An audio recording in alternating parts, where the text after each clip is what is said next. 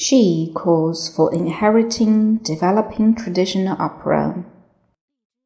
In the campus version of the Peony Pavilion, all the characters are performed by students from Peking University who have learned the opera for months. President Xi Jinping has expressed high expectations for art teachers and students to inherit and develop traditional Chinese opera.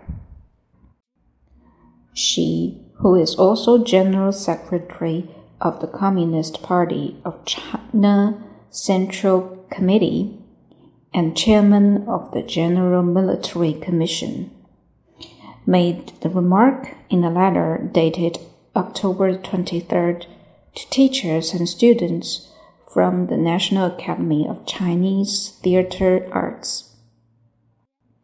Learning about the achievements made by the Academy, Xi said he was very gratified and extended his sincere greetings to all teachers, students, and staff members.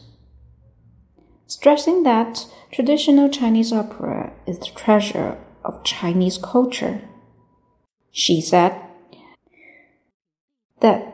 the emphasis should be placed on its practitioners to help Chinese opera prosper and develop. Xi encouraged teachers and students of the academy to explore the true meaning of art through teaching and studying, and to constantly consolidate their original aspirations in pursuing art through serving the people.